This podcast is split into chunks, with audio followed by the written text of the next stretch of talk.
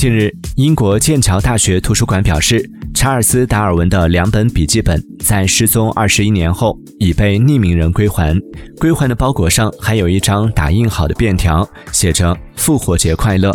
该大学表示，手稿保存状况良好，将在今年夏天展出。据悉，这2本笔记本中记载着达尔文关于进化论的想法，以及著名的生命之树的草图。